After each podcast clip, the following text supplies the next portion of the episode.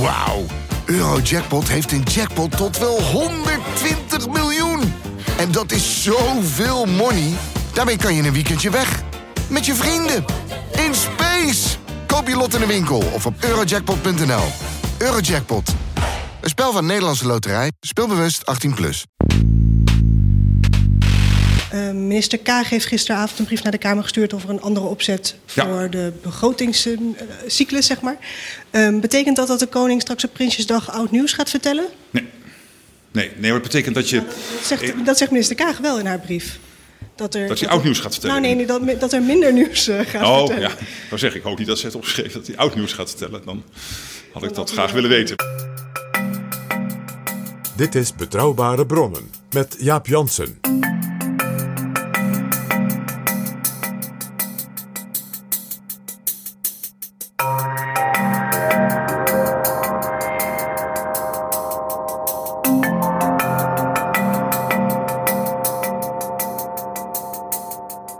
Hallo, welkom in Betrouwbare Bronnen, aflevering 268. En welkom ook PG. Dag Jaap. PG, waar gaan we het over hebben deze keer? We gaan het hebben over een enorm, niet eerder gezien kroonjuweel Een kroonjuweel. van de staatkundige vernieuwing.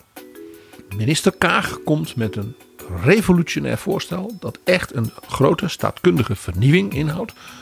Die raakt eigenlijk gewoon al het geld dat het Rijk, dus de Nederlandse overheid, uitgeeft. En de voorstellen die ze daarvoor doet, zijn niet minder dan revolutionair.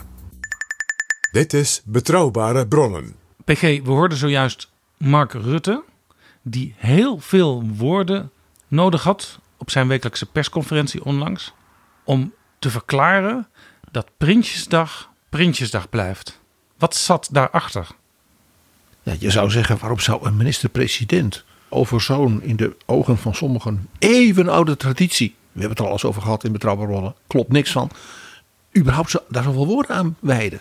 Nou, dat komt door de brief, Kamerbrief begrotingsproces heet die, van 13 april 2022. Ja, er is een brief door minister Kaag van Financiën aan de Kamer gestuurd.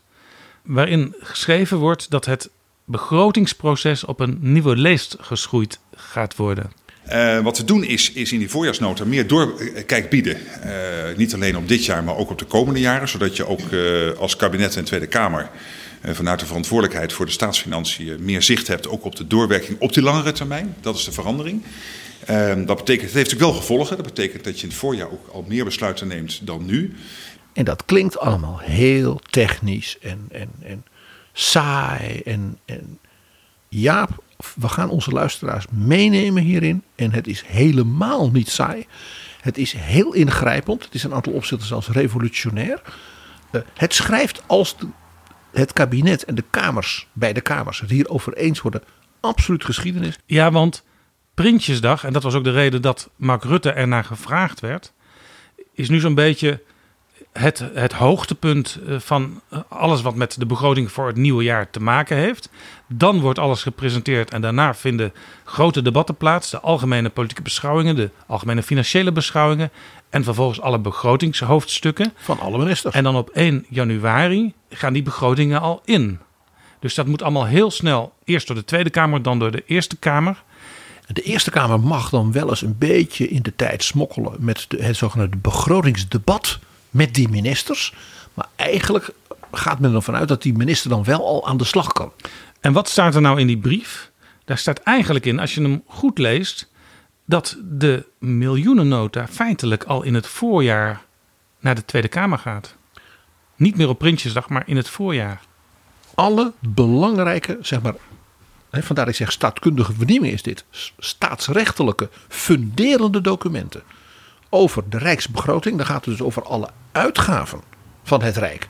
Dat is 50% van ons BBP, hè, van de overheid. Maar ook alle inkomsten van het Rijk. Dus dat is ongeveer hetzelfde bedrag, hè, als je niet een groot tekort hebt, in honderden miljarden van belastinginkomsten en andere inkomsten van het Rijk. En al die funderende documenten en de wijze waarop ze zullen worden zeg maar, behandeld en verantwoord en bediscussieerd en besloten met de Tweede en de Eerste Kamer gaan volledig op de schop. Ja, en dit komt niet uit de lucht vallen, want de Raad van State die heeft erop aangedrongen dat dat begrotingsproces vernieuwd wordt. En ook eh, de studiegroepen begrotingsruimte, dat zijn topambtenaren die de minister adviseren, eh, die hebben erop aangedrongen. Ja, die studiegroep begrotingsruimte is van groot belang hier. Want de staatsrechtelijke gedachte van de Raad van State, de wijze waarop zeg maar klassiek de begrotingen werden voorbereid. En hoe klassiek ook die verantwoording is op Prinsjesdag en dergelijke, is versleten. Dat is in feite wat de Raad van State zegt. Mede onder invloed van natuurlijk de grote ja, financiële belang van Nederland voor bijvoorbeeld de Europese begrotingsprocessen. En denk ook eens even aan de voorbije jaren, de enorme expansie, mede door corona, mede door de Green Deal en dergelijke, van die grote Europese investeringsprogramma's. Ja, het is niet zo gek dat met name de Raad van State hiermee is gekomen. Ja, want die wijst dus op dat principiële aspect hierbij. Ja. Dat het dus verantwoord moet zijn en gedegen en niet versleten moet zijn. En die studiegroep, die hoogambtenaren, die zijn als het ware aan het werk gezet om ook bijna technisch ja, een nieuwe procedure te bedenken. Waardoor als het ware het kabinet en op tijd gedegen zich kan voorbereiden. En, en dat is een heel belangrijk punt hier, dat zowel de Tweede als de Eerste Kamer veel meer ruimte krijgen om minder haastig, minder zeg maar rommelig ook. eh, En meer als het ware, met als het ware meer ook macht en tegenmacht, die begrotingen te behandelen. Inclusief dus ook dat bijvoorbeeld Europese perspectief erbij te nemen. Ja, want de- met name de Eerste Kamer die is vaak nog op de dag voor kerstmis bezig met het behandelen van begrotingen. Met heel veel anders stemmingen. kunnen die wetten niet ingaan per 1 januari. Ja, waarbij de Eerste Kamer die ook niet mag amenderen. Dus eigenlijk in een soort keurslijf gedwongen wordt om die begrotingen als in een enorm tempo te behandelen. Nou, wat moties in te dienen en dan tot s'avonds laat stemmen. Allemaal natuurlijk voor de goede bedoelingen dat het op, op tijd klaar is. Het staat ook nergens in de wet dat dat moet.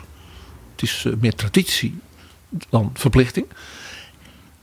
En dat is dus een ingesleten proces waar bijvoorbeeld ook door de commissie Van Dam en de commissie Bosman natuurlijk ook is gewezen op dat dus de slordigheid en de uitvoeringsproblemen bij ingewikkelde wetgeving en regelgeving en grote complexen van de overheid daar natuurlijk ernstig eh, mee in het geding zijn gekomen. Ja, en het is niet voor niks dat de Raad van State als een van de eerste hier opmerkingen over gemaakt heeft. Want de Raad van State heeft al heel lang een traditie. Dat was bijvoorbeeld al zo onder het vicepresidentschap van Herman Tjenk Willink. Eh, maar zijn opvolger eh, Piet Hein Donner heeft dat voortgezet. En Tom de Graaf, die nu de vicepresident is, ook. De Raad van State heeft altijd een zeer scherp oog op ontwikkelingen in Europa. Soms een scherper oog dan kabinetten. Omdat de Raad van State, en dat is natuurlijk ook precies waarom ze die adviesrol heeft, met ietsje meer afstand naar het geheel kan kijken. En dat is ook wat hier nu, bij deze voorstellen, dus ook zo, hè, wat ik zei, bijna revolutionair is, dat het kabinet, hè, aangemoedigd door die hoogambtenaren en de Raad van State, ze even een paar stappen terug heeft gezet en als daar heeft gekeken van hoe doen wij dit nu als regering. De Tweede Kamer moet uiteindelijk zijn eigen orde bepalen. Maar ze kijkt ook naar hoe wij met de, de- het parlement communiceren. Hoe doen wij dit eigenlijk? Ja. Doen wij de goede dingen goed, zoals dat heet? En je hoort dus Mark Rutte eh, ja, toch eigenlijk met een enorme omhaal van woorden bezweren dat het karakter van Prinsjesdag dat dat niet wordt aangetast. Want Mark Rutte is natuurlijk als politicus en toch ook wel als, zoals hij dat soms zelf zegt, de politicus van het goede populisme. Eh, Er erg beducht voor dat er iets heel groots in Nederland gaat veranderen, omdat het zou moeten van Europa. Dat wil hij niet op zijn kerfstok hebben. Dus zegt hij eigenlijk, ja, er gaat niet zoveel veranderen. Nee, de gedachte dat je niet meer met hoedjes zou mogen lopen eh, vanwege Ursula von der Leyen is natuurlijk anathema, Jaap. U denkt niet dat dat een ceremonieel hoedjesfestijn gaat worden? Dat is deels natuurlijk nu al, eh, maar de troonrede zelf eh, is eh, natuurlijk een opsomming van het eh, voorgenomen regeringsbeleid. Dat is altijd een precaire kwestie, omdat het staatshoofd boven de partij staat. Dan uiteraard het woord voert vanuit het zittende kabinet. En dat dwingt ook het zittende kabinet om die troonrede zo op te stellen dat eh, vooral ook die op hopelijk een enig- enigszins aanhoorbare wijze qua taalgebruik, eh, zoals we dat proberen, maar toch vooral een opsomming is van het beleid wat er aankomt. En dat zal nog steeds zo blijven, zodat ook de koning niet te veel in het politieke proces wordt getrokken. Wat onvermijdelijk is deels, omdat natuurlijk die troonrede niet van de oppositie is, maar van de regering. Dat moet je altijd uitleggen. En de koning uiteraard eh, op dat moment eh, spreekt als lid van de regering, maar uiteraard niet politiek verantwoordelijkheid neemt voor die regering. Mevrouw Kaag heeft dus een brief gestuurd. En die is maar 12 bladzijden. Want je zou, als het ware, misschien naïef denken. Ja, als je dus de complete ordening van de voorbereiding, invulling, verantwoording, discussie, besluitvorming over die hele rijksbegroting op papier gaat zetten, ja, dan eh 17 bijlagen en een, eh, nog een stuk van 500 bladzijden Ja. enzovoort erbij. Twaalf Want dat is pagina's, net dat is dus voor een overheidsbrief, voor een regeringsbrief eh, beknopt. Over zo'n onderwerp zeker. En dan staat er in die brief, staan er ook nog eh, drie varianten waar het op uit zou kunnen komen. Ja, dat is heel interessant. eh, want de voorbereiding van zeg maar, zowel die studie door de ambtenaren als de reactie op dat advies van de Raad van State is al gedaan door haar voorganger Wopke Hoekstra. En die heeft toen bij de Algemene Financiële Beschouwingen tegen de Kamer gezegd: als u dat op prijs stelt, dan geef ik dat mee ook aan mijn opvolger, dan gaan we dat alvast daarna goed naar kijken. Dat dus de Kamer niet als het ware maar één ding voorgelegd krijgt, dan mag ze ja of nee tegen zeggen. Dus hij heeft gezegd, er zijn verschillende zeg maar, opties mogelijk van hoe je dat zou kunnen doen. Als de Kamer dat wil. De Kamer liet dus blijken, nou dat zouden wij wel willen. Laten zien op welke verschillende manieren, bijvoorbeeld een wat lichtere, een wat ingrijpender, eh, of een, verschillende varianten men zou krijgen. En, de, en uiteindelijk zijn er dus drie gekomen. Is het ook een me- methodiek, PG, dat je dus met de Kamer eh, drie varianten gaat bespreken? Om te voorkomen dat de Kamer de ene variant waar een kabinet eh, alleen voor zou kiezen, midscheeps in de kruidkamer naar de bodem van de zee torpedeert? Alsof het de Moskwa is in de Zwarte Zee. Nou, ik denk wat hier speelt, is dat het kabinet ook met verschillende, zeg maar, partijen en groepen in de Kamer, als het ware hier het gesprek over wil voeren. Als je dus één variant voorstelt van dit is het. Nou, dan moet je eerst ervoor zorgen dat je dus binnen de coalitie, eh, als daar een eengezindheid hebt. Dus dan is de kans dat die ene variant als het ware een soort halfhartig compromisachtig karakter zou krijgen, is dan aanwezig. Wat natuurlijk vaak zo is in Den Haag. en dat, dat is ook helemaal niet erg. Maar daar gaat iedereen natuurlijk op schieten. En natuurlijk nog iets. Als in die ene variant er bijvoorbeeld één detail zit. Jij wees al bijvoorbeeld op de, de, het naturel van Prinsjesdag. Dat leidt tot opwinding en ophef. Ja, dan zinkt dat schip inderdaad nog voor het de haven ziet. En dan heb je niks meer. Dus die drie varianten. Dat is eigenlijk een heel klassiek, mag ik zeggen, Sir Humphrey Appleby ambtelijke eh, methode. Je biedt A, je biedt B en je biedt C. Waarbij je weet, A is eigenlijk ongeveer alles wat we al hadden met een, zeg maar, een andere kleurspoeling. B is wat je eigenlijk wil. Maar waar je dus eventueel met A nog wat dingetjes mee kunt middelen. En C is dan een soort- radicale variant waarvan je weet, die wordt vast van verschillende kanten afgewezen. Ja, want wat mij opvalt, die, die varianten die heten trouwens niet A, B en C, maar die heten eh, V1, V2 en V3. Ja, als historicus denk ik dan, mijn hemel, ambtenaren van Financiën van mevrouw Kaag had daar even bij stilgestaan. De V1-raket die ze afschieten, de V2-raket die nog harder wordt afgeschoten. En die werd ook vanuit Den Haag, hè, eh, het Huis ten Bosch en het Verscheveningen werd die ook eh, afgeschoten. En de V3 hebben ze gelukkig nooit gebouwd. Er staan trouwens ook nog varianten in over het belastingplan. Dan hebben ze het over B1 en B2. Dus gelukkig de, de B52 zit er niet bij, PG. Nou, maar de B1 is een van de hele grote, meest moderne bommenwerpers van de Oh, die Amerikaanse kende ik niet. Die ken ik niet. Maar PG, wat ook opvalt, en dat is misschien wel interessant bij wat jij nu zegt. Het kabinet zegt zelf, we hebben wel een voorkeursvariant en dat is de, de V1. Eh, maar jij denkt dus dat die voorkeursvariant misschien helemaal niet uit dit proces gaat komen. Nou, dat is voor het kabinet als Want- het ware een, een min of meer veilige optie. Ja, want blijkt- die voorkeursvariant, dat is ook de, de zachtste, de slapste. Ja, zo brengt mevrouw Kagert. Eh, en ik denk dat ze dat doet om om de lieve vrede in de coalitie. Om, om, om de Prinsjesdag-fans niet te veel voor het hoofd te stoten. Ook, en ik denk ook de minister-president, die houdt niet van eh, veranderingen in de zin, hè, dat is een gewoontedier, hè, Mark Rutte. Ja. Altijd naar Soeboer. Als daar Mark Rutte had gelegen, dan was waarschijnlijk de grondwet van 1848 niet eens ingevoerd. Die was van zijn vriend Thorbecke. Wel een enorme verandering. Ja, toen was het nodig om de Oranjes een beetje in te perken. Het was zoveel verandering dat het sindsdien eigenlijk nooit meer structureel veranderd is. Zoiets, zoiets, ja. En eh, dus ik, die V1, als je dat goed vindt, eh, ja, dan gaan we die straks eens even punt voor punt eh, langslopen. Ja, want dan gaan we Want dus die, uit... is dus, want die is dus al, wat ik al zei, een majeure staatkundige Ja, en dat is dus de focusvariant. En dan kunnen we daarna ook nog wel even kijken naar wat dan weer die varianten daarop zijn. Ja, want in die V2, die V3 denk ik, daar komen we zelfs helemaal niet aan toe. Maar in die V2 zitten dus een aantal eventualiteiten. Waar bijvoorbeeld een aantal Kamerfracties, zowel in de Eerste als de Tweede Kamerfractie, zouden kunnen zeggen: Nou, mevrouw Kaag, want die is hier als eerste aan zet natuurlijk. Neem een aantal van die elementen maar mee binnen uw voorkeursvariant. Het mag misschien wel nog wat eh, nadrukkelijker Ja. en wat pittiger. Laten we proberen, PG, het zo helder mogelijk te houden. Want niet elke luisteraar heeft die 12 pagina brief gelezen. Nee, en het is ook wel heel opvallend dat, eh, laten we zeggen, de media doodstil zijn gebleven. Ik heb een stukje gezien in de Volkskrant. Ik heb er eentje gezien in Trouw. Ik heb ook wat in het AD gezien. Overal wel iets. Maar dat waren allemaal vrij beperkte stukjes. Ik denk dat de, de meeste van die artikelen s'avonds laat geschreven zijn. Omdat de brief s'avonds op een woensdag naar de Tweede Kamer ging.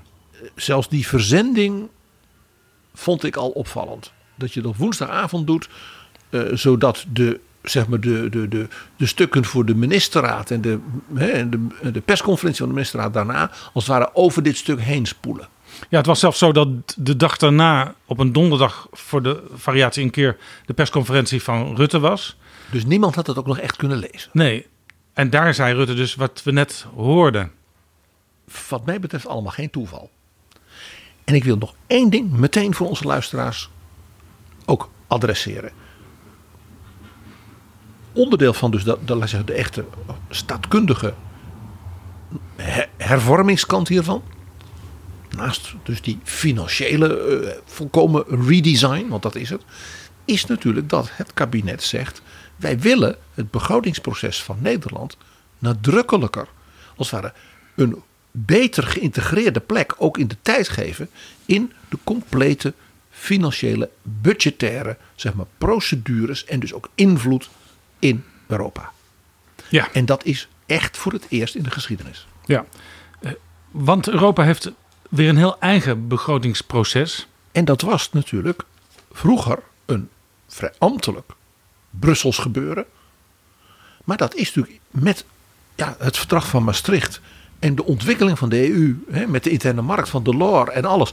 En nu, nu recent, met de euro, met de eurocrisis en met de coronacrisis en alles. En die enorme expansie, die ook nu gaande is, mede onder druk natuurlijk van de oorlog in Oekraïne. Ja, moet eigenlijk... Eh, Betekent dat dus dat Nederland is een van de grote landen, als het gaat financieel in Europa, dat Nederland als het ware zijn eigen rijksbegroting en de besluiten daarover niet meer los kan zien, bijna van elke stap van wat je dus met elkaar in Europa doet. Ja, moeten even onderscheid maken tussen de begroting van Brussel zelf. Die is relatief klein.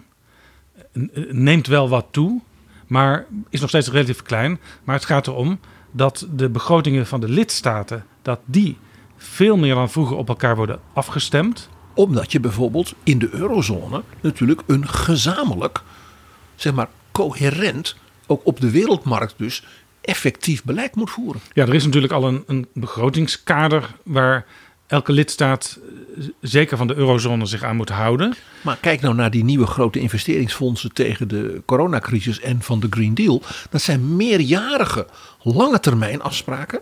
Waarin nationale begrotingen en dus die Europese fondsen en begrotingen. als het ware ja, gezwaluwstaart worden, zou Ruud Lever zeggen.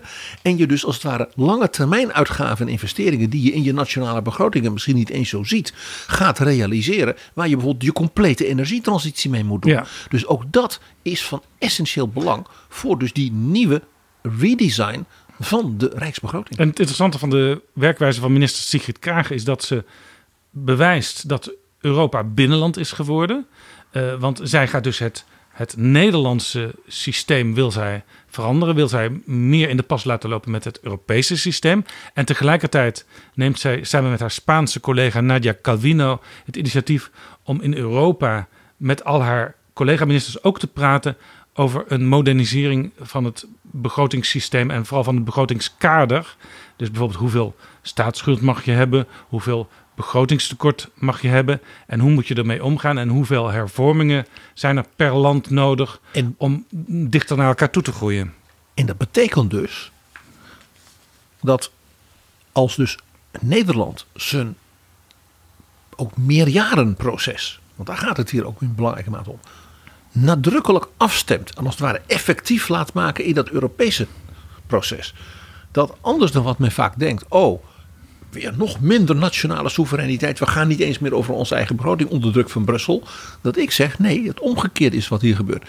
Nederland versterkt hiermee als ware zijn eigen invloed en zijn eigen impact in die gezamenlijke Europese lange termijn ook financiële strategie. Ja, PG, want misschien is het goed als ik even vertel hoe uh, de, de Europese begrotingscyclus verloopt.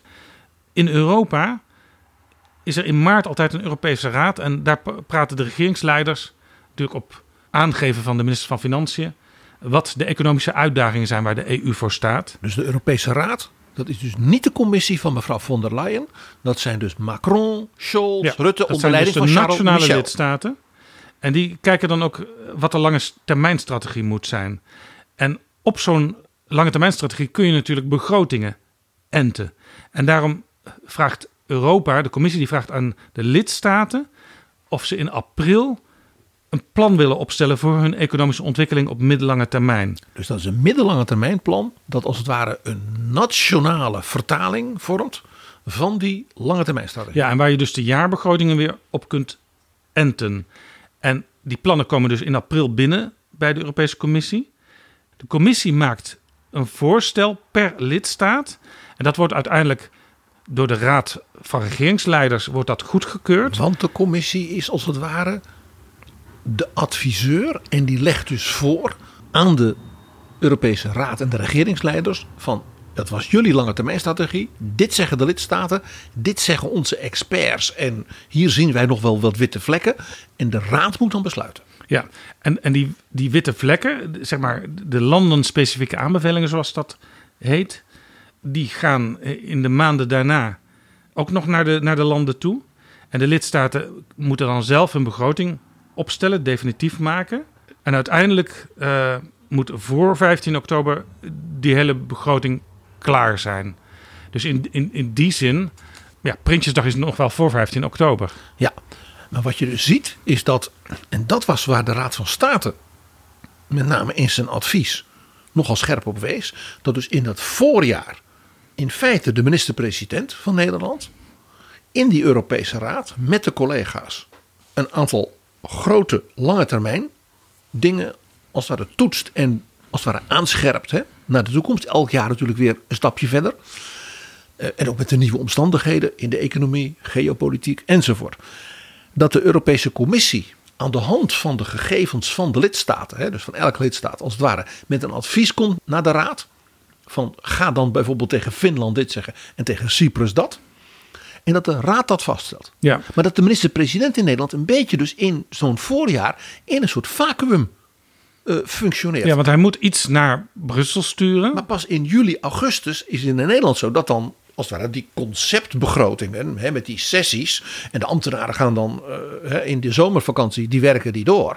En dan als het kabinet terug is, uh, nou zeg maar uh, 10 augustus, dan heb je nog zo'n serie ministerraden, zodat men nog net op tijd op klaar is op Prinsjesdag. Ja, dus het is en een dat, beetje dat loopt een, dus niet synchroon. Een beetje een schaduwspel wat Rutte dan speelt met Brussel. Hij zegt, ja, we, we doen het ongeveer zo. We kijken er goed naar. Maar de details, die zien we pas richting Prinsjesdag. En dat is dus ook voor dus die ingrijpende lange termijn uh, financiële uh, investeringen en beslissingen in Brussel lastig als een groot. Want Nederland is natuurlijk als het gaat om begrotingen een groot land in de Europese Unie. eh, als het ware zegt, ja jongens, sorry, sorry, eh, we moeten even wachten Ja. tot de koning Ja. met, en de hoedjes Ja, er zijn. Een, een land ook met altijd veel pretentie naar andere landen als het gaat om begrotingsbeleid. Daar zeg je nog iets bij, de psychologie hiervan. Nederland weet het altijd ontzettend goed, hè? Vingertje. En de- die zuidelijke lidstaten die geven het geld uit aan drank en vrouwen, weet je wel nog, Ja. Dijsselbloem. En dan is een beetje raar dat wij in april zelf nog niet de details kunnen geven. Dat de minister-president zegt, ja, zo ver zijn wij nog niet. Dus ook de psychologie speelt hier een rol. Want dat betekent dus dat als de Nederlandse minister-president in die maanden in dat voorjaar met de collega's, hè, bijvoorbeeld uit de eurozone, een aantal strenge eh, conclusies, of met de Frugals, hè, en de, de, de, de Hanse-liga, eh, strenge dingen zegt tegen Portugal. Nou, dat hebben we dus ook wel eens gehad. Dat premier Santos van Portugal toen een keer hè, uit de slof schoot. Omdat je daar heb je ze weer. En daar speelt dit natuurlijk een rol. Zodat ook daarmee dus de invloed en de acceptatie van dingen die Nederland zegt, dus minder is. Ja, en je vertelde, eh Wopke Hoekstra heeft als minister deze ja, trendwending eh, al, al voorbereid. Daarom dat ook mevrouw Kaag zo snel na het aantreden van het kabinet met zo'n, eh, mag ik zeggen, eh, eh, ingrijpende staatkundige vernieuwing kan komen. Ja, en wat ik zeg, een soort financieel kroonjuweel. Als je het regeerakkoord eh doorleest, dan zie je op verschillende punten Zinnetjes. Ook, ook de ja. invloed van D66, die veel meer pro-Europa is altijd geweest dan de VVD bijvoorbeeld. Laat, laat staan de ChristenUnie. Ja.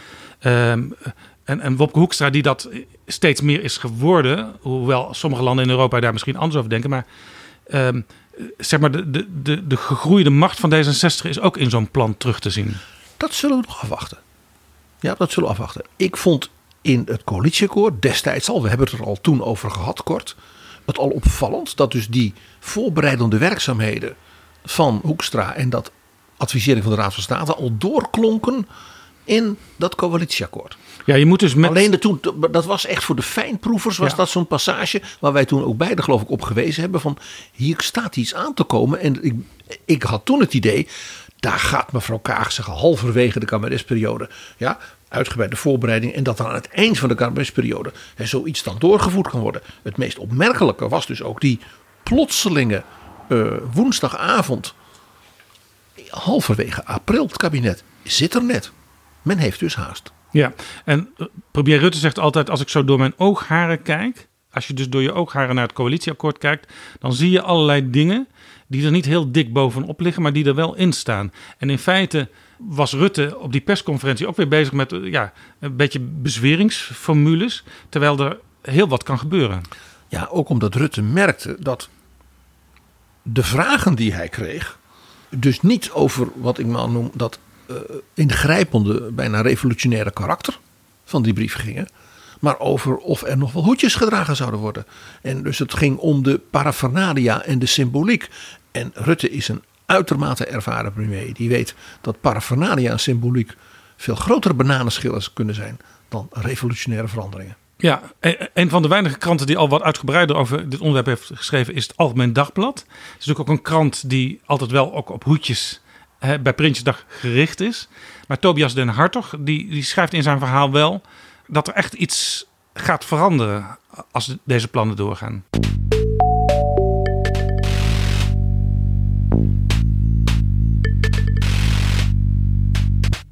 Ja, zullen we eens even gewoon punt voor punt langslopen wat er nou eigenlijk in die brief staat? Ja, Wat gaan ze nou eigenlijk doen? Wat wil het kabinet doen?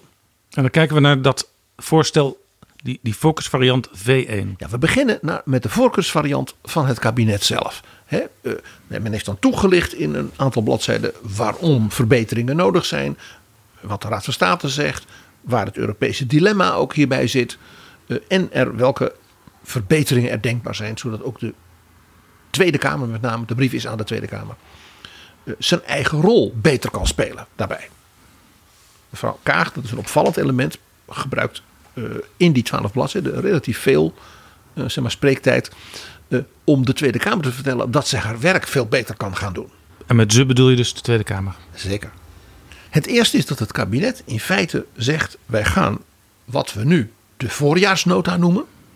En dus het stuk ergens in mei, waarin wordt gezegd: hoe gaat het nu met wat we in Prinsjesdag eh, aan u hebben voorgelegd en waar u over gestemd heeft, over die begrotingen, lukken die dingen nu? Zijn er tegenvallers?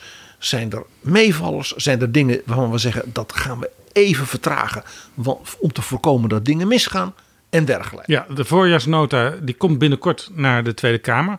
Dat moet officieel uiterlijk op 1 juni gebeurd zijn. Precies, dus het is ook bijna altijd in mei. En daarom de timing van die brief 13 april, Jaap.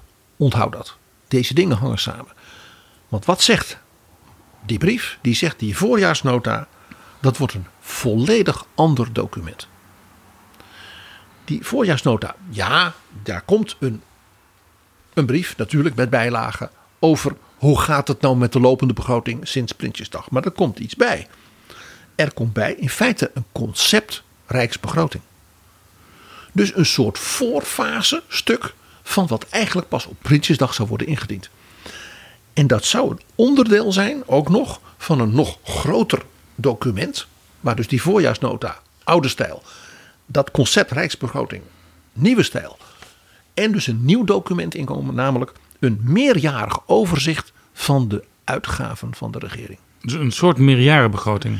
Ja, en die doet dus heel erg denken aan wat dan Rutte in maart heeft besproken met de collega in de Europese Raad.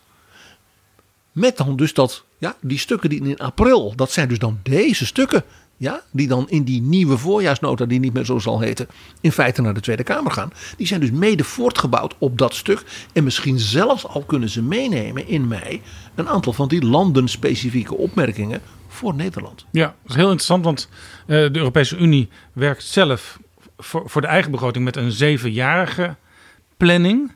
En het doet me ook weer een beetje denken aan eh, het he- Nederland van heel lang geleden. Want eigenlijk pas sinds 1848, Thorbecke, hebben we een jaarlijkse begroting. Koning Willem I, toen hij aantrad en hè, zijn tamelijk autocratische bewind in Nederland doorvoerde. Dus geïnspireerd door zijn schoonfamilies in Sint-Petersburg. Toen was er een rijksbegroting van 10 jaar. Dat gaf tenminste zekerheid. En had de koning ook armslag om dingen te doen die hij zelf wilde. Ja. Een echte autocraat, Ja. hè, die doet dat zo. De Belgen vonden het niet voor niks, helemaal niks. Dus we zien nu een nieuw fenomeen, namelijk dus dat de uitvoering van de lopende begroting ja, komt dus in het kader te staan van het concept van de komende begroting. En dat concept van die komende begroting staat nog weer in een groter meerjarig kader, dat dus per definitie niet nationaal kan zijn. Vandaar dat ik zei: dit is een staatkundige hervorming van grote allure. Ja, dus je zou kunnen zeggen, als alle Europese lidstaten op deze manier met hun nationale begroting omgaan in de toekomst, eh, dan, dan wordt Europa ook financieel veel meer een, een, een veelkleurig mozaïek wat in elkaar ingrijpt. President Macron heeft al eigenlijk bij zijn aantreden, dus vijf jaar geleden, in die grote speech over de toekomst van Europa die hij in de Sorbonne hield, gezegd: eigenlijk moet de eurozone, omdat die een gezamenlijke munt hebben, ook een gezamenlijk financieel beleid hebben en dus ook een gezamenlijke begroting hebben. Het was toen mevrouw Merkel en naam ook eh, Schäuble, die zei nou, wilde jongen, gedurfd, visionair, maar kalm man, kalm man. Dat had de warme steun, mevrouw Merkel, christendemocraat, van de liberaal en partijgenoot van Macron, Mark Rutte. Ja, want in het verleden is ook wel eens gesproken, ook vaak door Fransen, eh, zouden we niet een Europese economische regering moeten hebben. Een plan wat nog veel verder gaat. Ja, maar dat is dus vertaald door Macron. Doe dat dan in de eurozone. Vanwege dus de extra credibility in de wereld van de munt. Ja, en dat is ook dan slim van Macron dat hij dat woord Europese economische regering niet gebruikt. Want dat krijg je er in een land als Nederland nooit door. En in Frankrijk ook niet. Jaap. Frankrijk heeft maar één regering. Dat is die van de president. maar ik zie hier dus in dit voorstel in feite een dus nationale vertaalslag van dat idee van Macron. Dan betekent dat dus, dat stuk wordt dus ingediend hè, met die drie lagen. Voorjaarsnota, concept rijksbegroting, meerjarig overzicht. Ja, daar gaat dus de minister-president en de minister van Financiën. Dan krijgen, we krijgen dus een nieuw soort algemene financiële beschouwingen. Dat kan niet anders. Die dus al in het voorjaar plaatsvinden.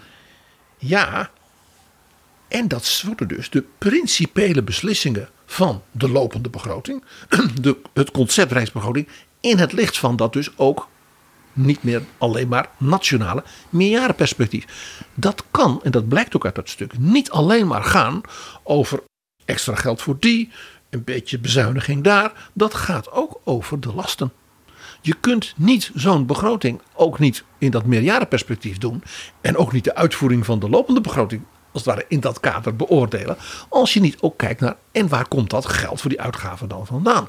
Dat betekent dus dat in dat voorjaar in feite ook de grote lijnen en principes van het belastingbeleid als het ware niet alleen worden uh, geschetst, maar ook besloten. Ja, want uh, op Prinsjesdag hebben we ook altijd jaarlijks het belastingplan. Ja, en dat gaat dus in feite, als het gaat om de kern ervan, ook naar het voorjaar. En over dat belastingplan, PG, is altijd veel gedoe in Den Haag. Want Kamerleden klagen echt altijd, elk jaar, dat het niet te doen is. Dat ze zo weinig tijd hebben voor zoveel papier. Terwijl we in Betrouwbare Bronnen een keer op Prinsjesdag hebben laten zien dat dat hele belastingplan in zekere zin fake is en dat dat helemaal niet hoeft. En daar gebeurt dus ook iets mee in deze voorstellen. Zeer opmerkelijk. Want als het kabinet dus in dat voorjaar de grote lijnen, zoals net geschetst, van zowel de uitgaven als de inkomsten met de beide kamers besluit. En men komt er samen uit. Dan betekent dat natuurlijk dat de ministers dan heel hard moeten gaan werken. Want die moeten dan die grote lijnen voor hun eigen beleidsterrein gaan invullen.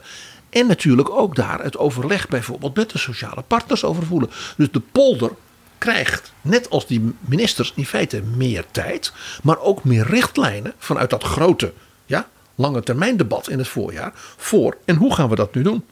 Dus dat betekent de precisering van wat betekent dat voor de vermogens? Wat betekent dat voor de hypotheekrenteaftrek? Wat betekent dat voor uh, nou ja, het, het, het, het, persoonsgebonden budget?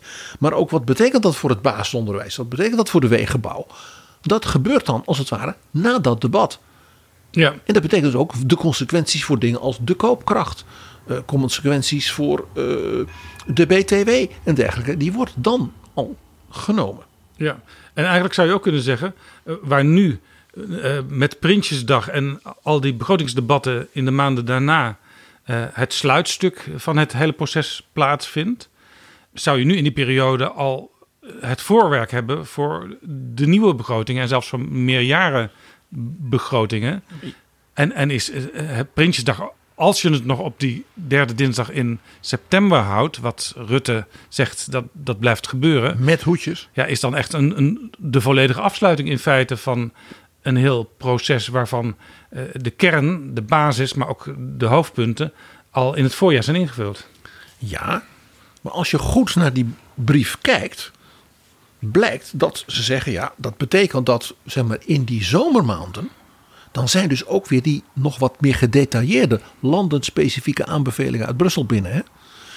Dan in die zomermaanden gaan we dus in die begrotingen van die deelsegmenten en de koopkracht. En dus ook zeg maar, het polderoverleg doen. En dat is dan klaar in die zomer, uiterlijk in augustus. Geen kabinet zal, als er dus een aantal belangrijke maatregelen of bijvoorbeeld ontwikkelingen zijn die van belang zijn voor het overleg in de polder, tegen Ingrid Thijssen of tegen Ture Elsinga zeggen: nee, wij zeggen niks. Ja, we hebben wel met je gepraat, maar wij zeggen niks, want eerst de hoedjes. Ja, dus zeg maar het heilige, het, uh, uh, het heilige van de koning uh, die zorgt ervoor dat dingen bekend worden gemaakt. Wat natuurlijk eigenlijk niet zo is, want uh, de troonrede is een vrij algemeen verhaal. Uh, waar het echt zoeken is naar nieuws. maar het is natuurlijk wel zo dat daar gekoppeld altijd die gang van de minister van Financiën naar de Tweede Kamer is om drie uur s middags met dat koffertje. Waar dan al die stukken in zitten. En dan mag er pas echt openbaar over gesproken worden. En je zult zien dat men pro forma, ik zal straks ook laten zien hoe mevrouw Kaag daarmee omgaat. Je zag hoe ingewikkeld Rutte deed. Maar je zult zien, Jaap, dat dat voorbij is. Alleen pro forma niet, maar je, als je zegt we willen meer tijd hebben voor gedegener ook met oog op de uitvoering van de fiscale wetten. Overleg, afstemming, advies. Ja, over dus de elementen van het belastingplan. Dan is het natuurlijk idioot als je zegt in de zomer zijn we in feite klaar. En we hebben er meer tijd voor gehad. En dan laten we het liggen tot Prinsjesdag. Dat niemand ernaar kan kijken. Zodat we weer allemaal over de kop gejaagd worden in die debatten. En er dus grote fouten worden gemaakt. Zoals uiteindelijk rondom de kindertoeslag ook is gebleken. Mag ik iets voorspellen, PG? Er komt nu dus een enorm debat. Hè? De, de Kamer die mag over al die plannen en varianten gaan praten. Uh, wat eruit komt, dat, dat, dat zien we op een gegeven moment. Uh, maar we hebben natuurlijk in september weer de troonrede. Ik denk dat koning Willem-Alexander daarin zal zeggen uh, dat hij met interesse heeft waargenomen dat er debat is geweest en ook misschien al besluiten zijn genomen over aanpassingen van het begrotingsproces. En dat hij zeker met het oog ook op de samenwerking in Europa eh, daar zeer ingenomen mee is. Dat hij als het ware zijn koninklijke goedkeuringsstempel op uh, wat de politiek heeft besloten uh, daarmee zet. En daarmee doet hij dan ook denken aan zijn moeder, koningin Beatrix, die toen de euro eraan kwam, de gezamenlijke munt, daar ook een heel mooi pleidooi voor heeft gehouden. De koning zal met Prinsjesdag vertellen dat hij bereid blijft om van vakantie terug te komen. Ook voor een weinig inhoudsrijke ceremonie.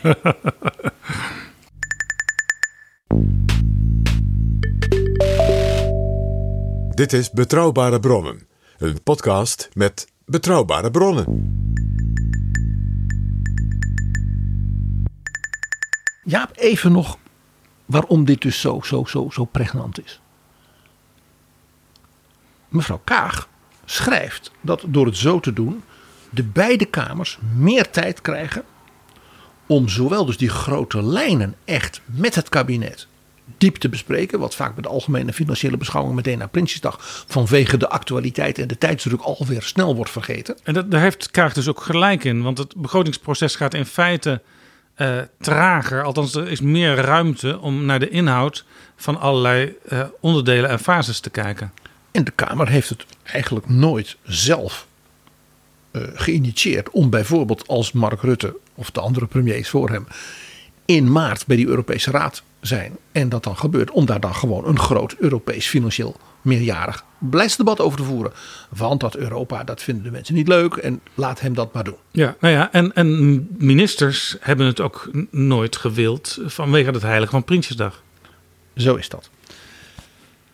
Dus mevrouw Kaag zegt, door in het voorjaar dat zo te organiseren, kunnen we dat nu wel doen. En we kunnen dus dan al de grote lijnen ook van de schets van dat belastingplan bespreken. En zo formuleert zij, zo kan de Kamer meer inhoudelijke samenhang in de besluitvorming realiseren. Zegt dus nog iets bij. Het kabinet wil dus eigenlijk dat de Kamer met de bewindslieden minder, ik zal maar zeggen, in silo's daarnaar kijkt. En dus dat je dan zegt: oké, als we zien dat in de arbeidsmarkt er dus grote tekorten aan mensen zijn. En dat het aantal mensen dat voor techniek kiest, ja, tegenvalt. En dat we tegelijkertijd uh, uh, een discussie in Europa hebben over arbeidsmigratie. Zullen we dan in die meerjarendiscussie de, zeg maar, de minister van Sociale Zaken, de minister van Onderwijs, de minister van Economische Zaken, ja, en misschien zelfs de bewindspersoon verantwoordelijk voor Europa is ook nog eens even bij elkaar brengen van en wat betekent dit nu voor ons voor die uitwerking door die ministers in de zomer richting dus de behandeling in het najaar. En wat zegt uh, mevrouw Kaag? In feite betekent dit dus dat het kabinet met deze voorstellen het budgetrecht van de Tweede en de Eerste Kamer versterkt. Waarbij hè, ze dus meer tijd krijgen en dus ook kritischer. Ja? En misschien dat de Kamer ook zelf dan hoorzittingen en meer onderwerpen ook kan agenderen. En nou, vul maar in. Uh, dat ook echt kan doen. En tegelijkertijd men daarbij zichzelf ook weer bindt aan de uitkomsten van die lange termijn beslissingen en dus ook de langere termijn visies die partijen dan ook op tafel moeten gaan leggen. Ik kijk dan voor de komende jaren er zo naar en dat betekent dus dat ik ook als partij met dit soort voorstellen ga komen naar het kabinet. Dit is interessant, want de minister van Financiën heeft in de Nederlandse situatie een hele zware rol in het kabinet. Het is niet voor niks dat Sigrid Kaag als leider van de, de nu tweede partij van het land die post claimde in het kabinet. Dus het is bijna, je zou kunnen zeggen, een soort uh, super vicepremierschap, minister van Financiën. Maar wat we nu zien is dat de Kamerleden die financiën doen, in dit nieuwe systeem, als dat doorgaat, ook gedurende het jaar een veel zwaardere rol gaan spelen. Nou, ik denk dat als de Kamer alleen al deze voorkeursvariant 1, waarvan dus het kabinet, je hoort het Rut ook zeggen, doet alsof er eigenlijk niet zo heel veel verandert. Serieus bekijkt dat de Kamer zelf misschien wel moet, moet zeggen: wij gaan onze eigen interne werkwijze aanpassen, zodat we als Kamer nog veel beter, als het ware, voorbereid dat debat in dat voorjaar kunnen doen. Ja, je zou ook kunnen denken. Want dat kun je niet alleen maar doen van nou dat doen de leden van de commissie Financiën wel. Nee, en we zien wel op Prinsjesdag. Je zou ook kunnen denken aan gewoon uh, zeg maar de Kamerleden die hun begrotingsbehandelingen in het najaar hebben. Dat die ook al een soort voorbehandeling, een soort voorwas doen met de vakministers in het voorjaar. Op basis van dus die langere termijn, dat langere termijnstuk, plus die concept reisbegroting, plus die voorjaarsnota over de lopende begroting. Ik zou het de Kamer van harte aanbevelen. Ja. En ook thematisch, dus meerdere ministers rondom een onderwerp van hoe gaat u dat uitwerken? Zodat we niet in het najaar, een half jaar later, concluderen dat u niet veel verder bent gekomen. Dit betekent overigens wel dat de Kamer als geheel toch bij zichzelf te raden moet gaan. Als het gaat om allerlei debatten die nu vaak plaatsvinden. Die gaan over korte termijn problemen. Uh, dingen die in de krant staan waar de Kamer meteen een debat over wil. Ja, daar heb je dan minder tijd voor. Als je je meer met de grote lijnen en de langere termijn wil bezighouden. Maar dat vergt dus wel en daar voor Kamerleden een visie een voor moet hebben. in het denken en functioneren. En Jaap, ik wijs hier toch maar even op het advies van de Venetië-commissie. Dat de Kamer ook nog steeds niet behandeld heeft. Nee. En daarmee raak ik bij een ander punt. Want dit betekent volgens mij dat het kabinet, nota bene, als eerste komt met een concrete, ingrijpende set voorstellen en hervormingen. die de complete Rijksoverheid, hè, zijn begroting, ook zijn inkomsten en de verantwoording daarover betreffen. in de vorm van wat wij zouden noemen de nieuwe bestuurscultuur. Dit is echt nieuwe bestuurscultuur. Kijken naar grote lijnen, meerjarig, dat vervolgens ja, inhoudelijk invullen, inclusief de vertaling naar koopkracht en uitvoeringszaken, daar de tijd voor nemen. En vervolgens ook altijd weer kijken: Nederland is geen eiland, dit staat in een internationaal Europees perspectief. Ja. Waarin we onze invloed eerder willen versterken ja, dan verzwakken. Dit is nog eens een nieuwe bestuurscultuur. Tweede is natuurlijk dat dat ook heel concreet is. Wat, wat mij dus zo opvalt, dat is zo concreet. Drie varianten. Met zelfs in elke variant een tijdlijn van wie gaat dan wat doen wanneer. Er komt dus een compleet nieuw moment in de Nederlandse zeg maar, politieke, parlementaire agenda. Van hele grote betekenis. En dat is ja, dat, dat debat. eh, hè, dus ergens in de lente, als het ware, wat gekoppeld is aan dat wat ze in Europa noemen het Europees semester van de begroting. Dus ik noem dat maar het semesterdebat. Over en de voorjaarsnota en het concept eh, Rijksbegroting hè, voor nadere uitwerking. En dus die lange termijn consequentie daarvan, mede in dat Europees perspectief. Dat betekent dus dat de beide kamers dan hun visie op dat punt met het kabinet moeten delen. En vervolgens ook daar conclusies moeten verbinden van kabinet werkt dan dat aspect zo uit. Kabinet, als u dit doet, willen wij dat u met de sociale partners ja, tot die en die dingen een sociaal akkoord bijvoorbeeld sluit. Of voordat we dit doen, willen we uit Europa zeker weten dat Nederland daarop kan rekenen. Ja, je zou dus bijvoorbeeld kunnen verwachten dat er in zo'n voorjaarsdebat, eigenlijk in, in die verschillende debatten die er dan per vakgebied ook plaats gaan vinden, Maar ook één groot ja, dat er ook een aantal, semesterdebat. per debat een aantal conclusies worden getrokken. Misschien vervat in moties, maar misschien ook wel gewoon omdat de minister het eens is met de Kamer dat daar geen moties bij hoeven. Maar waar dan later in het proces weer aan getoetst kan worden van... hé hey minister, wat heeft u daarmee gedaan? Ja, en bijvoorbeeld dus ook dat voor 1 juni, want dat, hè, dat is het mooie, dat moet voor 1 juni in feite de kerndata en beslissingen van het belastingplan al zijn genomen. Ja. En dat is natuurlijk in het licht van de problematiek die we dus de voorbije jaren en het geklaag van de Kamer volkomen begrijpelijk op dat punt eh, hoorden, van eh, ingrijpende betekenis. Ja, in zekere zin zou je kunnen zeggen dat, dat eh, ehm, de, de rol van de Kamer, die nu heel erg ligt vanaf Prinsjesdag, eh, dat die in feite meer over het hele jaar verspreid wordt. Ja, zoals dus de brief zegt, het budgetrecht van de Kamer wordt. Maar dan hoor ik de minister als daarin een soort tussenin zeggen, als de Kamer dat zelf wil en ook ziet, versterkt. Zoals ook als het ware de invloed en de positie en de, zeg maar, de timing van Nederland in dat Europese overleg wordt versterkt. Als Nederland dat wil. Ja, het is dus ook een voorbeeld van hoe je het, nationale belang met het Europese belang kan verenigen. Ja, en dus die nationale positie in dat Europese belang kunt versterken. Nou, dat betekent dus dat die uitwerkingen van die ministers, ook bijvoorbeeld die grote thematische uitwerkingen van meerdere ministers, het overleg met de sociale partners, de polder, de koopkrachtplaatjes die dat opleveren, dat dat dus in augustus klaar is. Het is dan natuurlijk gewoon niet verantwoord met oog op tijdige uitwerking enzovoort enzovoort enzovoort. Om dan te zeggen ja maar dat blijft dan gewoon een maand liggen. Dus mevrouw Kaag schrijft dan ook heel omvloerst dat Prinsjesdag toch niet helemaal het Prinsjesdag van vroeger zal zijn. Prinsjesdag en de troonrede blijft van groot belang.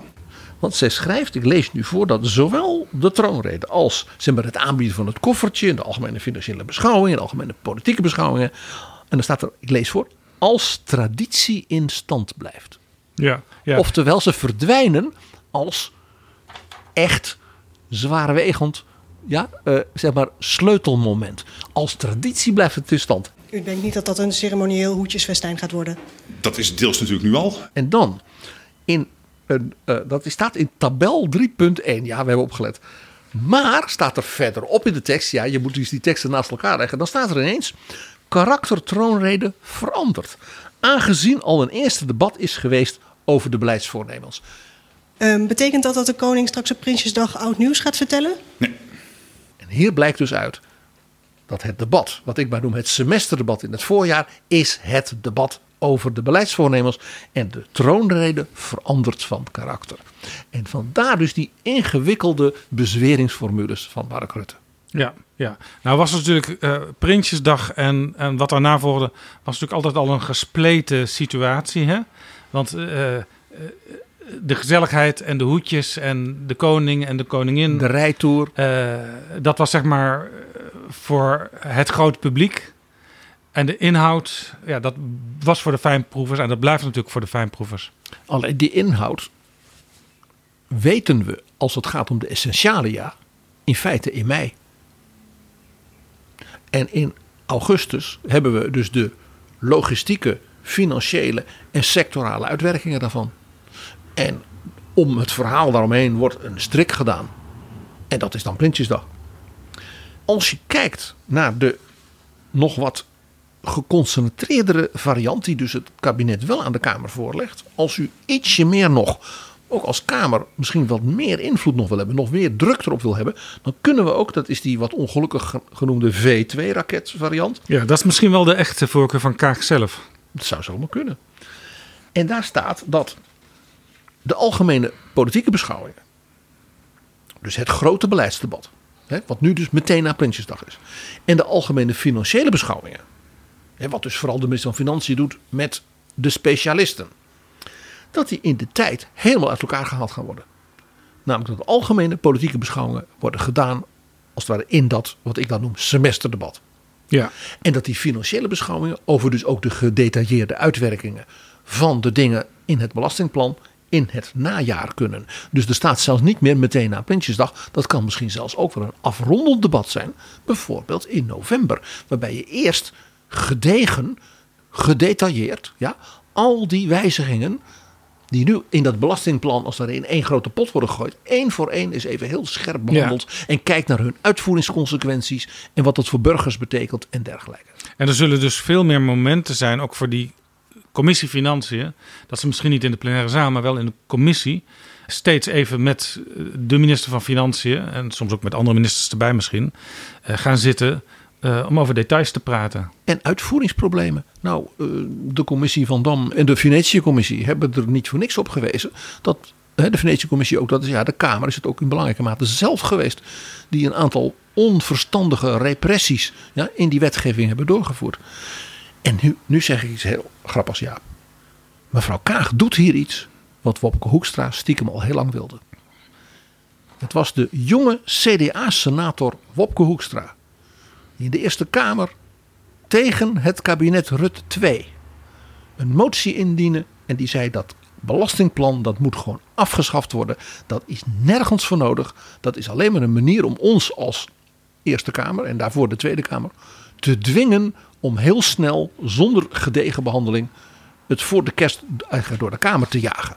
Die motie Hoekstra is met algemene stemmen aangenomen in de Eerste Kamer. Ja, dus de Eerste Kamer wilde van het jaarlijkse belastingplan af.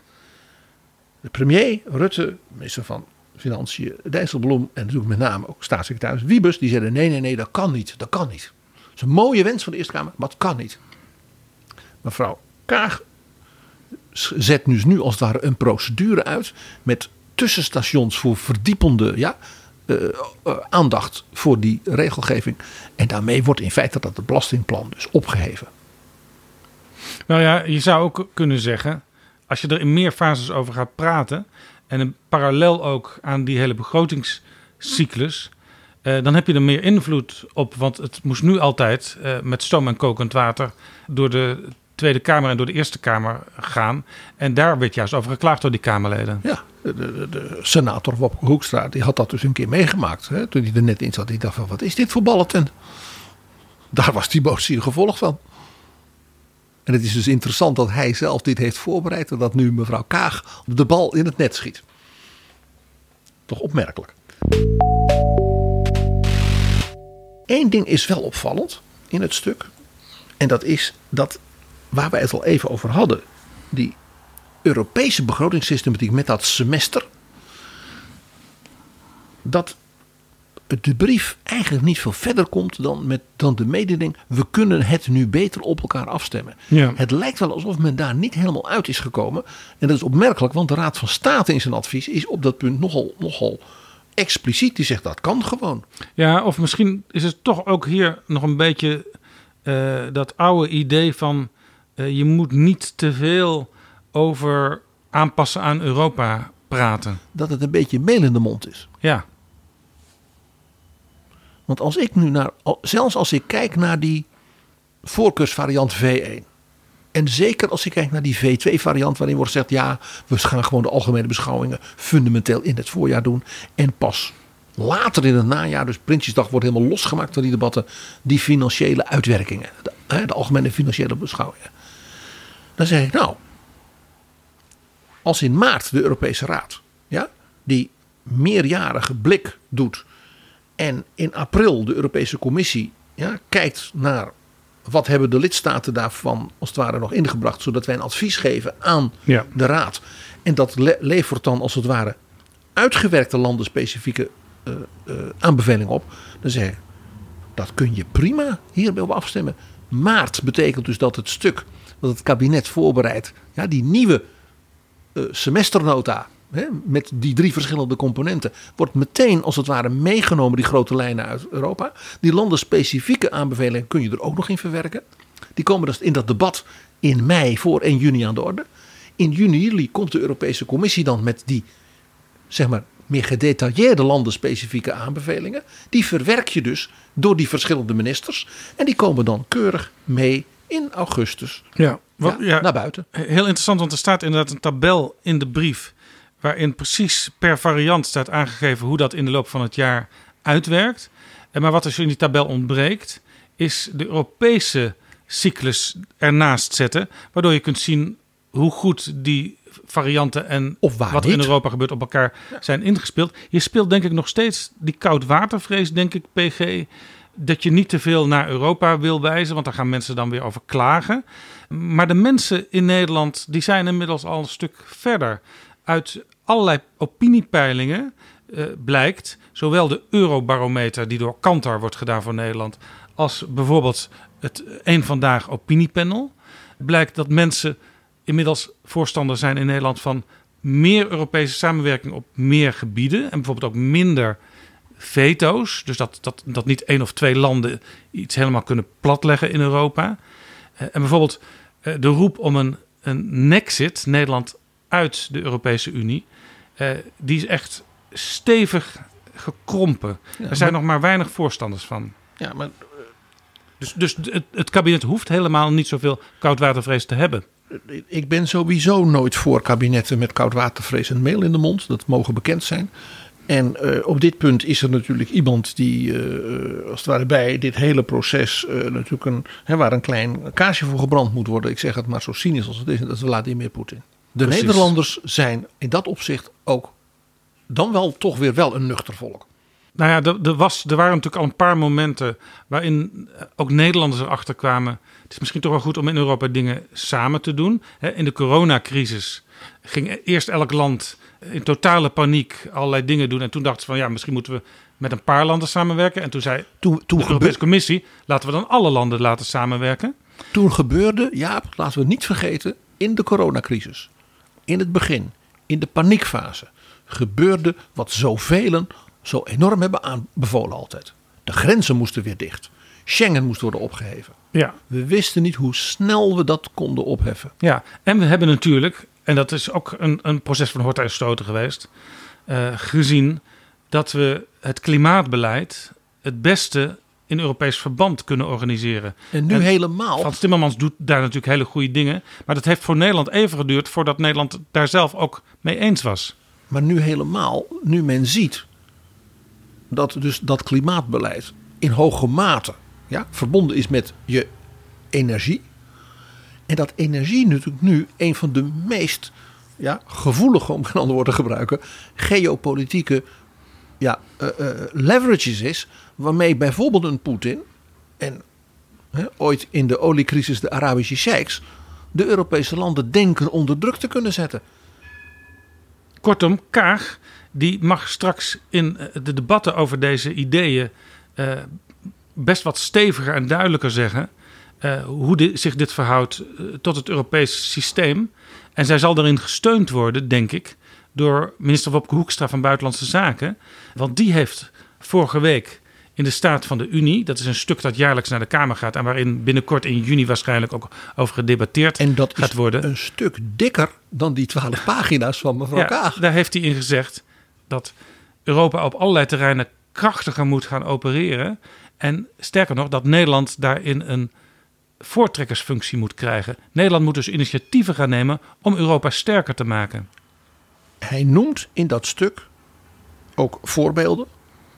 En het is of je de Humboldt-reden van hem in voorjaar 2019 in Berlijn leest. Waar wij toen met hem in Betrouwbare Bronnen over gesproken. Ja, maar daarna hebben we helaas daar wat minder over gehoord van hem. Jaap, je kunt die editie van onze podcast, we waren toen nog jong en onbedorven, hè, Nog steeds. naast dat stuk leggen.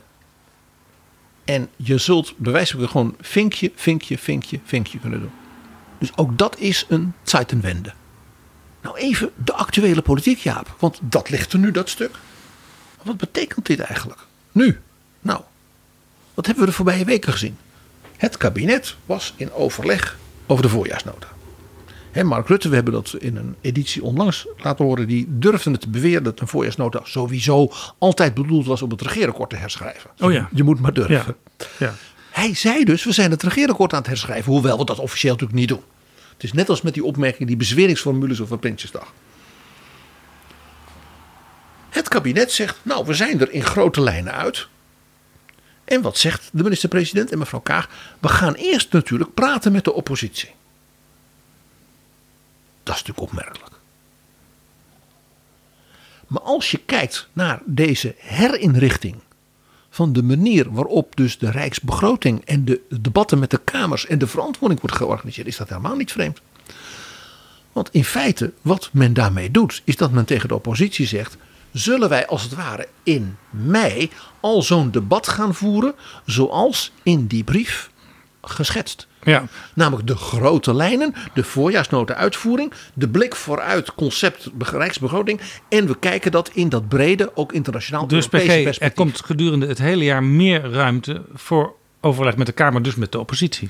Ja, en de, door de oppositie nu uit te nodigen mee te doen, wordt de oppositie als het ware ook een mededrager van die nieuwe inrichting. En kan daar dus ook invloed op uitoefenen.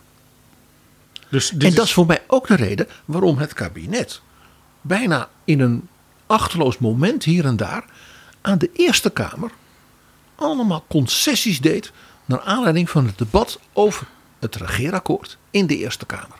Denk aan de jeugdzorg, denk aan andere punten waarbij het kabinet zei als de Eerste Kamer daar zo grote, grote moeite mee heeft, dan komen wij met nieuwe voorstellen. Dat past natuurlijk in de manier die eigenlijk in deze brief is geschetst. Namelijk dat je op grote lijnen met die beide kamers praat. Dat je zegt, we hebben goed naar jullie geluisterd. We werken dat uit.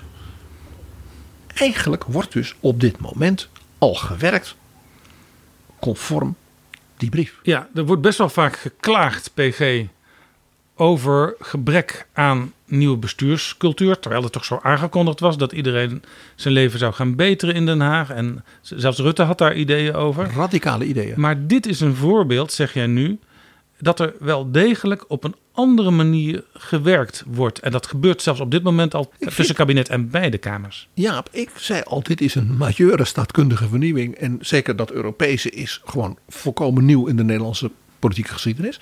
En ik zei al wat plagerig. Dit is dat radicale idee waar Mark Rutte het voortdurend over had, dat hij had. Maar wat hij nooit concreet maakte. Ja, je zou ook eh, ondeugend kunnen zeggen dat dankzij Europa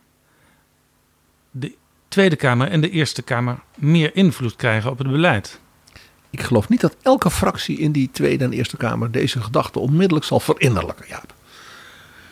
Mag ik nog een punt wijzen? Er is de voorbije weken, ook in de Kamer, in overleggen en kennismaking, eh, te merken geweest dat de Kamer het lastig vindt om met ministers ja, een soort modus van overleg te vinden die bijvoorbeeld zo'n heel groot fonds hebben van 30 miljard. Je zag het ook eh, toen Robert Dijkgraaf eh, praatte met de universiteiten. De Jij zat dat voor. Jij zat dat voor over dat fonds van 5 miljard en het Wopke Wiebes fonds, waar ook veel geld dan naar innovatie en R&D zou gaan. Want ja, dat past natuurlijk niet in de gebruikelijke ordening van het overleg met de universiteiten en academische wetenschappen, hè, met oog op de begroting en dan Prinsjesdag. Daar past dit niet in. Nee, het, het heeft allemaal een wat meer hybride vorm op het moment. Bijvoorbeeld de minister van de Wal, die gaat over het stikfonds. Christiane van der Wal. Ja, die gaat over het stikstoffonds. Dat overleg met haar in de Kamer ging gewoon niet goed. De Kamer had, denk ik, niet helemaal nog spits. Wat vraag je die vrouw nou? En zij was door haar ambtenaar natuurlijk eigenlijk voorbereid alsof ze een reguliere minister was die als het ware wat dingetjes met de Kamer besprak en dan zei op Prinsjesdag kom ik daar wel mee. Ja. Dat kon niet met dat fonds. Dus eh, daar was wat de Fransen zo mooi noemen een dialogue des sourds. Een dialoog van doven. En dat leidde dus tot grote irritatie. Hetzelfde geldt natuurlijk voor minister Rob Jetten van Klimaat en Energie. Die voortdurend in Europa overleg heeft met zijn collega's. En dus ook niet eh, kan zeggen, ja, mijn echte plannen die hoort er op Prinsjesdag. Ja, zo is dat. Nou, nu hebben ze nu drie ministers al genoemd. En dat zijn geen domme mensen. Dijkgraaf, die mevrouw van der Wal, Jetten. En je ziet ze allemaal worstelen ermee. Je ziet ook de Kamer ermee worstelen. Kijk nou nog eens goed naar variant V1 of de V2-raket. De nog sterkere. Wat doet die? Die lost dat probleem op. Want die meerjarige invulling in het voorjaar met de lopende begroting, de conceptreisbegroting en dat meerjarige uitgavenkader, ook Europees, past natuurlijk precies bij het functioneren van zo'n fonds. Want dan kun je het, de invulling van het fonds en de verantwoording door die minister, als het ware, in die, elk van die drie segmenten van dat stuk uiteenzetten. En dan kun je, als de Kamer dat wil, die drie segmenten één voor één bespreken. Als de Kamer dat wil. Je kunt ook zeggen, we doen nu de grote lijnen. U werkt dat uit. En dan zien we in augustus wel de nadere uitwerking. Eventueel met nog die extra landenspecifieke aanbevelingen uit Brussel. Nog sneller en nog efficiënter. En ineens is daarmee dus met dit stuk de werkwijze en ook de greep van de Kamer op die fondsen verhelderd. Dit is Betrouwbare Bronnen. Jaap, ik kijk nu ook even vanuit de Tweede Kamer. Jij wees er terecht op. Het, het, het functioneren van de Tweede Kamer. Mevrouw Bergkamp heeft zelfs een hele soort nota uitgebracht over hoe gaan we met elkaar om. We moeten het beter organiseren. Bergkamp, maar vooral ook Van der Staaij, commissie Van der Staaij, die heeft heel specifiek naar de werkwijze van de Kamer gekeken. En er is natuurlijk de zogenaamde Jettengelden. Rob Jetten als fractieleider van D66 heeft het initiatief genomen en kreeg daar steun Ja, voor. in de En- vorige periode al. Ja, en het vorige kabinet heeft gezegd: wij, wij gunnen de Kamer dat, wij vinden dat ook heel belangrijk. dat de Tweede Kamer betere bestaffing moet hebben, daar meer armslag moet hebben. En dat kost gewoon geld. Ja, en wat blijkt nou in de praktijk? Dat best wel wat fracties een groot deel van dat geld helemaal nog niet gebruikt hebben. En dat er ook fracties zijn die het toch maar weer in voorlichting hebben gestoken. Dus nog meer voorlichters op het Binnenhof. Ja, daar moeten filmpjes worden gemaakt van de debatten. Ja, ja ik- ik ben een beetje cynisch, excuus luisteraars. Dit is natuurlijk voor de Kamer, als de Kamer zichzelf toch eens serieus neemt hier. Hè, en dat Venetië-rapport is Ja, behandeld. altijd veel, veel gepraat en geroep over een nieuwe bestuurscultuur. Doe het dan. Zeg dan die jettengelden. Dat is best een aardig bedrag. En in het coalitieakkoord staat dat er zelfs voor zeg maar, verdieping van de ondersteuning van, op expertbasis van de Kamer nog meer extra geld komt. De Tweede Kamer moet dus tegen minister Hanke Bruinslot zeggen: kom maar met dat geld. Dit is wat wij ermee gaan doen. Wij gaan dus bij die nieuwe herinrichting eh, steviger contra-expertise vragen. Wij gaan eh, thematische eh, hoorzittingen doen met experts. En dus ook bijvoorbeeld Europese experts in het licht van die lange termijn kant. Maar we gaan ook de uitvoeringsproblemen, gaan we dus uitvoeringsorganisaties bevragen. Gaat dat lukken of krijgen we weer zo'n kindertoeslag ellende? Of zo'n leenstelsel waarvan iedereen zegt, nou dat geeft allemaal niks en dus, dus de, de studenten zitten bij enorme schulden. En daar gaan we dus werk van maken. Dus dat is ook als de Kamer als het ware kan reageren naar het kabinet. En ik denk ook naar de burgers. Door te zeggen, wij gaan dus heel serieus werk hiervan maken. En daarmee, eh, ja, minder spoeddebatjes, minder ditjes en datjes. En dat is het nieuwe van de nieuwe bestuurscultuur. Ja, interessant. Eh, Dat hele rapport van die commissie van der Staaij.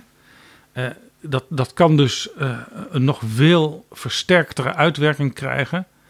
Op basis ook van deze plannen van minister Kaag. Ja, ik, je begrijpt, ik ga natuurlijk nu een halve minuut vragen voor een oud pleidooi van mij. Dit stuk van mevrouw Kaag, deze brief, is natuurlijk een impliciete uitnodiging aan de Tweede Kamer om zoals het congres in Amerika heeft, een Congressional Budget Office in te richten. Dus een Tweede Kamer begrotingsdienst met experts, mensen een beetje zeg maar, algemene rekenkamer, wetenschappers, eh, hele slimme, ervaren ambtenaren van misschien wel in de 60. Ja, die je erop zet en die voor de Tweede Kamer contra-expertises maken, dingen uitrekenen. De ministers als het ware daarmee helpen lastigvallen met de echte goede vragen. Want de macht in de politiek ligt vaak in de begroting.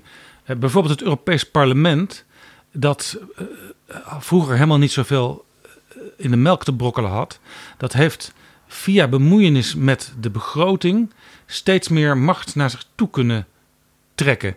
Want eh, vroeger wa- waren de Europese begrotingen heel erg algemeen, hele grote bedragen en daar had het parlement geen greep op. Ze zijn daar steeds meer eisen gaan stellen. En slim geworden En op een dus. gegeven moment waren ook de begrotingsspecialisten in het Europees Parlement de machtigste parlementariërs. Jaap, ik ga nu een Britse diplomaat citeren uit de 16e eeuw. Je kent me.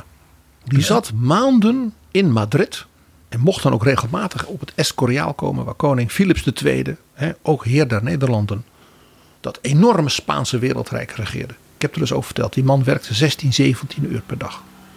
Alle stukken werden door hem gecheckt en zelfs verbeterd. Een ongelooflijke ijver en toewijding had die man. En toen heeft hij in een brief aan koningin Elisabeth geschreven: His Majesty is a most diligent prince. With his pen and his purse he rules the world. Met zijn pen en zijn beurs regeert hij de wereld. Zei hij dus tegen zijn bazin, de koningin van Engeland. Ja. Een parlement dat begrijpt dat het budgetrecht inhoudt dat jij dus kunt sturen met je pen en je purse, is een parlement dat er staat. Eén ding, Jaap. Die ministers, dus de collega's van mevrouw Kaag, die moeten deze brief ook nog maar eens goed lezen. Want dat betekent iets voor hen. Als zij dus in dat voorjaar, in dat wat ik maar noem die semesternota, niet de essentiële ideeën van hun beleid voor zichzelf spits hebben. Ze hebben de drie, vier dingen die ze echt willen. En kunnen realiseren ook in meerjarenperspectief. Als ze dat niet hebben, dan blijkt dat natuurlijk in augustus bij die uitwerking. Ja. Wat denk jij dat de sociale partners, eh, het onderwijsveld, de bouwwereld, de mensen van het milieu, wat die zullen zeggen tegen de minister, die dan eigenlijk niks uitgewerkt blijkt te hebben, want die heeft niet zo'n veel ideeën en plannen. Dus dit zet ook die ministers, en ik denk daarmee dus ook die maatschappelijke organisaties, hè, de civil society, voor het blok. Wat is je visie en wat ga je doen? Tot slot, PG. We hadden het er al over. Prinsjesdag is in vele ogen een, een heilig moment. Daar mag je eigenlijk niet aan morrelen. Prinsjesdag en de troonrede eh, blijft van groot belang. U denkt niet dat dat een ceremonieel hoedjesfestijn gaat worden? Nou, dingen waar je niet aan mag morrelen, eh, die staan meestal in de grondwet. Want ja, de grondwet is heel lastig te veranderen. Het kost heel veel tijd. Daar heb je heel veel steun voor nodig in het parlement. Daarom komt dat referendum er ook weer niet. Ik heb artikel 65 erbij gepakt, want dat artikel gaat over Prinsjesdag. En daarin staat: jaarlijks op de derde dinsdag van september of op een bij de wet te bepalen eerder tijdstip wordt door of namens de koning in een verenigde vergadering van de Staten-Generaal een uiteenzetting van het door de regering te voeren beleid gegeven. Dat is interessant, want er staat dus eigenlijk niks in over uh, wanneer de begroting gepresenteerd moet worden, wanneer die behandeld moet worden. Dat staat niet in de grondwet.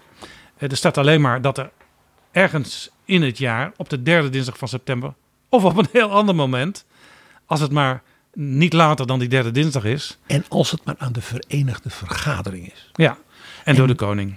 En Jaap. Over het te voeren beleid. En Jaap, jij weet dat die derde dinsdag in september een proces is van agendering die in de loop van decennia veranderde. Het is november geweest, het is allerlei momenten geweest. Die derde dinsdag is gewoon ontstaan doordat men meer tijd nodig had naarmate het complexer werd voor het zeg maar, ordenen van de begroting. En in feite is deze brief van mevrouw Kaag, hoezeer ik hem dus ook een echte staatkundige vernieuwing, dus een soort financieel politiek kroonjuweel van haar, vindt een gebruikelijke stap in een heel lang proces in Nederland van hoe wij onze dingen regelen, inclusief die ceremonies. Dankjewel, PG.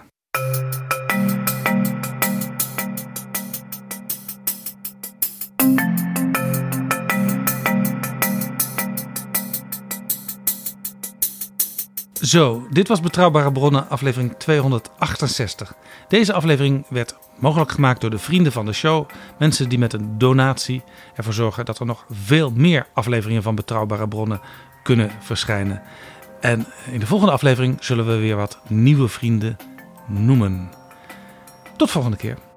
Betrouwbare Bronnen wordt gemaakt door Jaap Jansen in samenwerking met dag en nacht.nl.